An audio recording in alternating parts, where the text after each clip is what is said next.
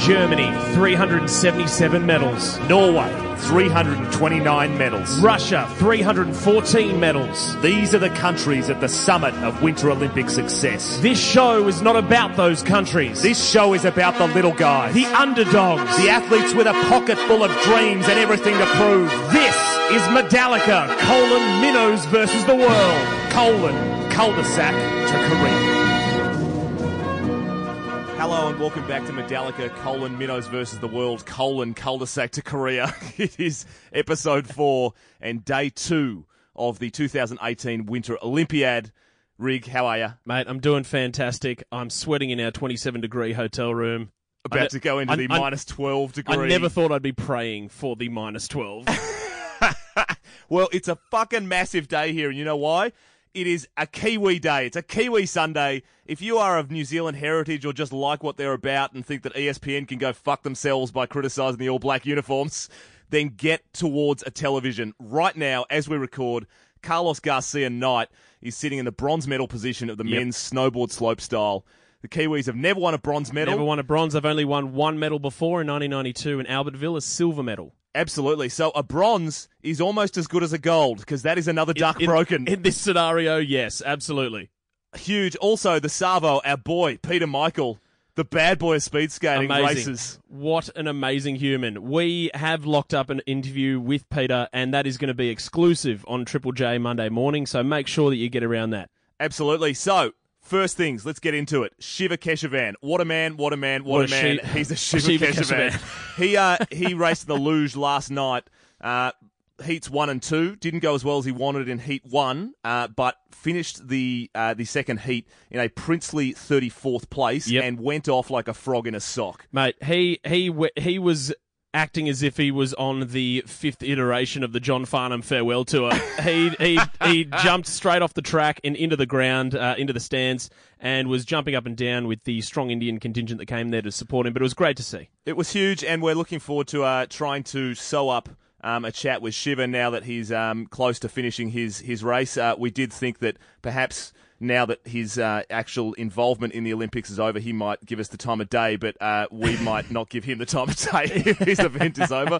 We'll see how that goes. Big shout-out to Shiva, and overnight the Indian contingent of our Facebook followers really came to the fore, and we woke up to a bunch of new Indian followers and likes. So good for you. If you're listening from any part of India, shout us out. If you don't understand what we're saying, then also shout us out, but in your language. Shout us out. Our accents are difficult to understand. We're going to dive into it as well. Martins Dukurs, the Latvian Twitter followers. The Luge Lord. They are coming in fucking heaps. They are loving it. The Latvian Olympic Committee retweeted our tweet yesterday. Looks like that might be our in to Martin Dukurs. If this is the first time you've listened, we are hacks. We have no media accreditation, and our closest form of legitimate correspondence is Instagram. Yep. So we are all of our business dealings go through Instagram completely. So any interviews that we get are absolutely gold-laced nuggets of awesome. They're the best. And we've also got something coming up. We got an email, very exciting email, about midnight last night when we were several drinks deep. Yes. From Peter Taufatofua. Yes. So he's super, super keen to get amongst what we're about. So he's just kind of training for his event first, and then we'll have a chat to him afterwards. And his rig is 95% of Twitter at the moment. It is just the entire internet. Peter, if you're listening, can you stop making it so fucking difficult for the rest of us? It's my wife sent me a message going, look, while you're over there, if you could just get me an exclusive interview with Peter Taufatofua. And I'm like, I can't even get one. And she's gone, shut up and do it. I showed my mum what we were doing over here and showed her a picture of your rig on Twitter, Peter, and she promptly went to the laundry for 10 uninterrupted minutes. Anyway, so that's where we're at with Peter.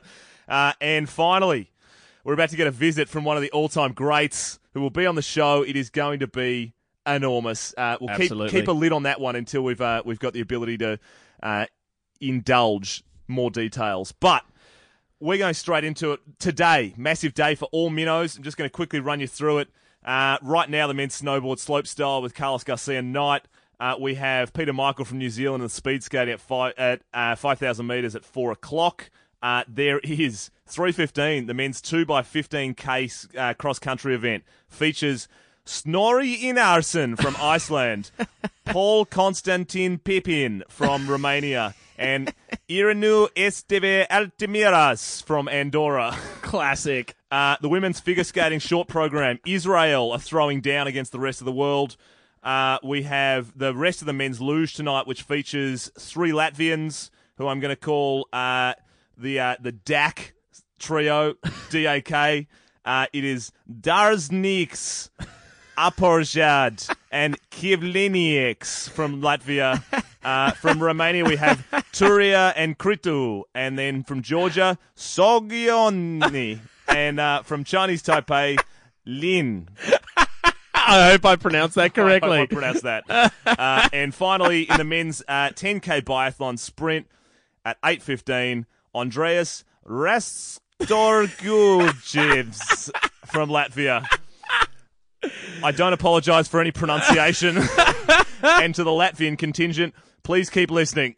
Yeah, absolutely. So we're going to move on to our created country, the People's Republic of Kyrgyzstan. Yes! Another day, another huge bunch of Korean people swindled by our monkey shines. Our cab drivers last night were 100% into our Olympic efforts. What sports do you compete in? What are you doing in Seoul? I'm just I'm really, really happy that you cannot understand what I'm saying to you. I'm going to find it very difficult to go back to my regular life not wearing the Olympic rings on my chest all of the time, because it's the fucking best. It is one of the best drugs ever, and anyone that's listening that is an Olympian that's like, you guys are denigrating the entire tradition, our response to you is, we started a country, how many countries have you started? Yeah, exactly. Shut your damn mouth. Yep. So we also went into a restaurant in a prominent part of Seoul, which has a large expat community. It's called Itaewon. And we walked into this American-style Mexican joint, and you could have heard a fucking pin drop. The only thing that was missing was the record scratch. It was just ridiculous. Yeah. We had about 110 sets of eyeballs just set upon us as we walked through in offensively yellow tracksuits. They are blinding. It's the most people that have mumbled Kyrgyzstan since we were at the airport and the Norwegians were trying to figure out how we were about to rob them. It was amazing, and I mean, there's more where that came from, because we're actually heading out to the coastal cluster of Gangneung today. Yes. So we're going to be completely kitted out. I think a lot of people, I've had mates try to get in touch with me and be like, you're not actually wearing those all the time. Fucking wrong. We are wearing them all of the time. And for people who are wondering, you're washing them, right? Fuck no, we're not. We have one tracksuit each, and the laundry and one set of thermals at the T Mark Grand Hotel in Seoul are non-existent, mostly because the maid here has already come in, looked at the room, then shut the door and never came back, and that was 4 days ago. So, speaking of going to the coastal cluster, the absolute clusterfuck that was trying to get our way there, using the Korean fast rail KTX. This is... Introduce this segment. Speaking of coastal clusters / cluster fucks, it's time for everyone's favourite segment, Career Advisors. So we needed to buy some train tickets. Korea has built a bullet train to get from Seoul to the Olympic venues. So just to put this into perspective for people who may not understand, the train that we're about to catch today, which we eventually got tickets for, travels almost the entire width of South Korea. Yeah. It is ridiculous. Goes 320 k's an hour. It flies there. Yeah. Not actually, it's a train. No. It does get there very quickly. It was an absolute... It was nothing short of an ordeal trying to get tickets for this train. It's so... Yeah, we haven't exactly nailed our lead-in to these Olympics. In any organisational front. But we did not anticipate that when we went and said, hey, we need tickets any time of the day, we'll be fine tomorrow, that they would say, there are no tickets. And this the girl, the teller, was just setting us up to fail. She was just she would print a receipt full of the times and then go, 3 o'clock, sold out. 4 o'clock sold out. And she was circling the times. 3 o'clock, we're like, oh, great. And then she would strike her pen through it. Sold out. 4 o'clock, strike out. It's sold out. And so we are going to be standing on a 2-hour bullet train going 350 k's an hour. Furious. The most furious person is our videographer, Michael, who we're pretty sure this is the last straw. He's about to fucking consume us. Just fillet our bodies. Exactly. And eat them. We promised his girlfriend Sonia before we left that we would feed him. Yes, but we didn't mean we didn't mean putting our bodies on the line. He literally looks like he's going to flay us alive. So, career advisors. Corail, yeah, we found out that that's a bit of a clusterfuck. No, we already have tickets to all of these events that we now can't get to. Yeah. So we're thinking we might have to rent a car. Found out that in Korea, depending on what your number plate is, you can either drive on even or odd days. So that makes a fuck ton of sense. We're fucking baffled. So volunteers, huge part of every Olympics. Absolutely. The cornerstone, the backbone. Yeah. Except in Korea, where they are effectively being treated like they're in a prisoner of war camp. They are being 15,000 of them are being housed in straw huts and being fed what would commonly be considered riot food in a prison. When you go into solitary... Is that food that you riot with? Or is that food that you eat during a riot? That's food that starts riots. It's the sort of... It's like the final straw. You've got a maximum security facility packed with murderers, and the one thing that tips them over the edge is when they get fucking grey on grey on grey in a bowl. Wow. That's it. Riot time. So... These guys are not fucking happy. 2,500 of them quit 3 days before the games. Shit. After seeing what the facilities were like. So they've walked in with their kit and they've gone, oh, fuck this. No, fuck this. So, yeah. So, of the 15,000, 2,500 quit straight away. Shit. It's a high proportion. And the rest of them are trying to mount some kind of trade unionist-style movement to get better facilities. Starting a fucking revolution.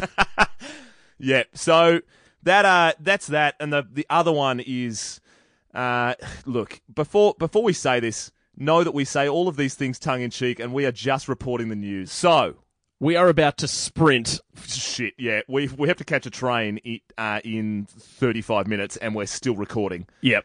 Shit, a fucking brick. Yep. We are going to have to absolutely tear down a Seoul station. Okay. Donut Spotlight. Denmark. A Scandinavian country surrounded by countries that just absolutely dine out on the Winter Olympics. Yeah, yep. Norway. Crazy amount of medals. Just ridiculous. Sweden fucking loves it. Loves it. Finland, not as good, but still... But still... They still get there. Yep, absolutely. They've already won a gold this... no, they haven't. They won a bronze the other day. Finland won a bronze.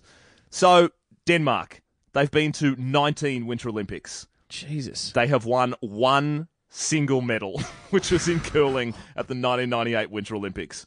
I've got a Danish mate. Big shout out to Christopher Birch. Sounds super Danish. It does. It's a Christopher spelt with a K and two Fs. Okay, I'll give that to you. Yeah. So was in Copenhagen, and I can understand how the Danes sometimes don't fare as well in competition because they are the nicest people on the planet. But at the same time, when I speak to him about the Winter Olympics, there is a darkness that befalls his eyes. Goes black like a shark. A grating disappointment at his countrymen. So Denmark, they're in. They do love curling, and since 1998, they've gone absolutely bananas for it. Yep. They're in the men's and women's curling. Okay, this Olympics, the women are the longest of underdogs. However, it's curling. We've watched a lot of it. It's stones on ice, man. Yep, anything can happen. Anything can happen. Fucking anything. One person on their day fires at 100%. Denmark standing atop the podium with their very strange national anthem blaring. Yep. So the only other thing is that Denmark traditionally in sport have battled. They are in line to medal. You know why? Why? Recent success. Australian Open. Caroline Wozniacki. Yes. Australian Open. She was Polish until yesterday. Yep, absolutely. She is a Dane. She is a tennis champion, an Australian Open champion. And it is just time for the Danes to roll the fuck on and start claiming gold left, right, and centre. Can I ask you a question? Is your name Basil Zempelis? Because you just spoke about Denmark at the Winter Olympics by going on about Caroline Wozniacki for 2 straight minutes. Absolutely. I met a Swiss Olympian yesterday and all we spoke about was Roger Federer. So that is Denmark. We will follow the women's and men's curling very closely and see how they fare. But legit, we have 32 minutes to get from our hotel to Seoul Station. That is the end of the episode for day 2 of the 2018 Winter Olympiad. We will catch you tomorrow. See you guys.